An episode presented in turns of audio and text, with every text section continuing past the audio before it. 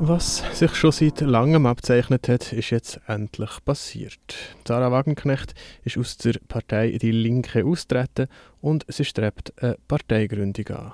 Ja, ich habe ja schon seit längerem keinen Hehl daraus gemacht, dass ich der Meinung bin, es braucht in Deutschland eine neue politische Kraft, weil ich einfach spüre bei den Reaktionen, die ich bekomme, bei dem, wie mich Bürger ansprechen, im Supermarkt, auf der Straße, bei den Mails, die ich bekomme, es gibt ganz viele, die sich eigentlich von keiner Partei mehr vertreten fühlen. Ja, das BSW, also das Bündnis Sahra Wagenknecht, ist vorerst als Verein organisiert und soll dann Anfang nächstes Jahr als neue Partei mit neuem Namen gegründet werden. Woher die Reise geht, ist im Moment noch schwierig zu sagen.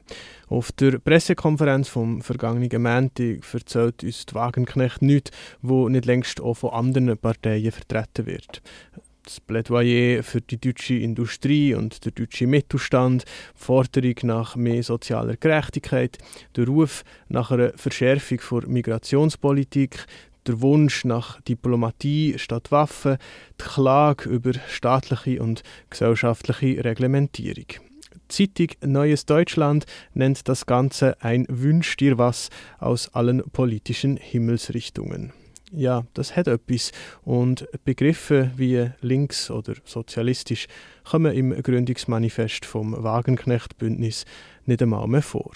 Der Entscheid von ihrem Austritt und der Beschluss zu einer Parteigründung ist schon am vergangenen Donnerstag publik geworden, wo Sahra Wagenknecht in Halle zu einer Lesung aus ihrem Buch «Die Selbstgerechten» eingeladen hat. Im Saal hat es gewimmelt von rechtem Gedankengut, von Wut auf das Establishment und die etablierten Medien, aber auch von Bodyguards, Polizeibeamten und Wachschutzleuten. Auf der Bühne gibt Sahra die Richtung für die neue Partei vor. Deutschland schaffe sich zurzeit ab, die Ampelregierung, also die aktuelle Koalition aus SPD, Grünen und FDP sei die schlechteste Regierung, die die Bundesrepublik je hatte. Ob Corona-Pandemie, Krieg oder Geschlechterfragen, Andersdenkende würde man mit Fanatismus bekämpfen. Sie haben die DDR erlebt, betont die Wagenknecht. Heute herrscht genau wie dann Blockwart-Mentalität und Denunziantentum. Gleichzeitig fehlen es in Deutschland an Wohnungen, an Lehrkräften, Steuergerechtigkeit sei ein Problem und vor allem gäbe es zu viele Fremde. Ja, es sind die Parolen, die wir mittlerweile so gut von ihr kennen. Es sind die Parolen, die sie damit möchte, an den Rändern der Mitte WählerInnen abholen. Also links und rechts. Alle die Entfremdeten, die sich von den etablierten Parteien nicht mehr vertreten fühlen. Der Oliver Nachtwey hat das kürzlich in der FAZ sehr treffend formuliert. Während linke Parteien traditionellerweise den fortschrittlichen Teil der Arbeiterinnenschaft organisieren wollen, fischt die Wagenknecht im konservativen Teil der Arbeiterinnenschaft nach Wählerinnen. Also bei denen, die aufgestiegen sind und jetzt etwas zu verlieren haben. Dabei beklagt sie, teilweise zu Recht, die Vernachlässigung der Linkspartei von sozialen Fragen, hat aber selber kaum etwas Gescheites zum Niedriglohnsektor, zu prekärer Beschäftigung, mangelndem Wohnraum und so weiter zu sagen. Sie mobilisiert nicht entlang von Klassenspaltung in der Gesellschaft, sondern sie bemüht die klassisch-populistische «Die da oben» Erzählung, die aber immer dünner wird und eigentlich die Gesellschaft nur weiter spaltet. Und das, während sie selber Spaltungen beklagt, aber halt vor allem in Bezug auf Migration. Es drohe eine gespaltene Gesellschaft, sagt sie, wo am Ende Deutschland in einer Art und Weise wird verändern, die die Menschen gar nicht wollen und wo am Land überhaupt nicht gut tun. Über das zu reden sei doch nicht rechts, meint sie während ihrer Lesung in Halle. Und ja, so tönt es eigentlich den ganzen Abend. Also Textbausteine aus rechten Parteiprogrammen, die aber irgendwie so zusammengebaut und eingebettet werden, dass man nach aussen einfach ja nicht zu rechts erscheint.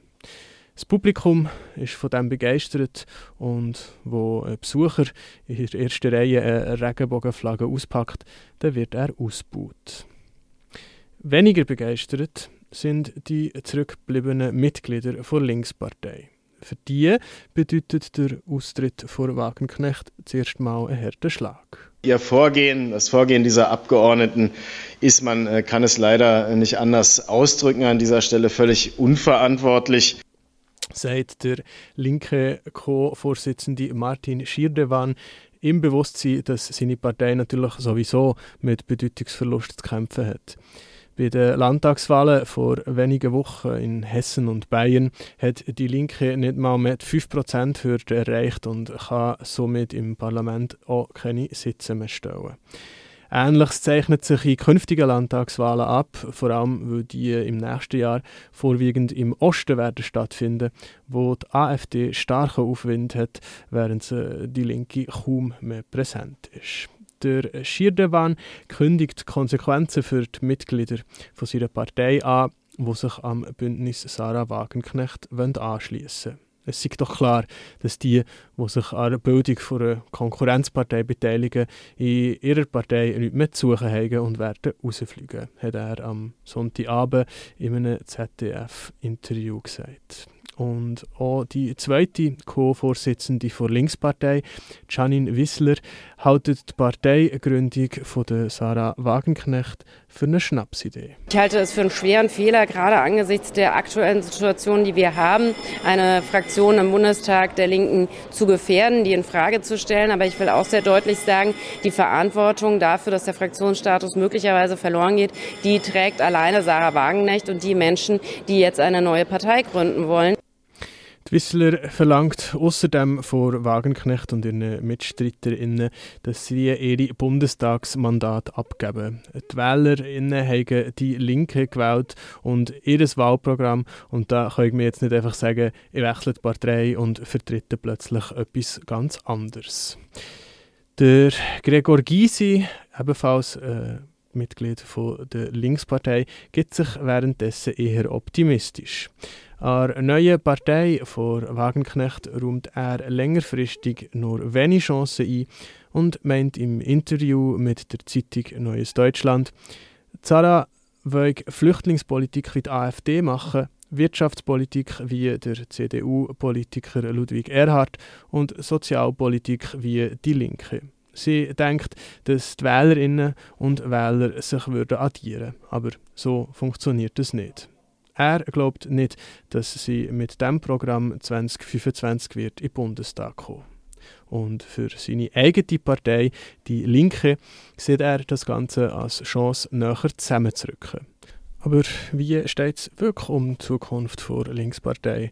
Sind die Worte von Gregor Gysi reines Wunschdenken oder eine realistische Zukunftsperspektive? Dieser Frage werden wir im Teil 2 von diesem Beitrag nächste Woche nachgehen.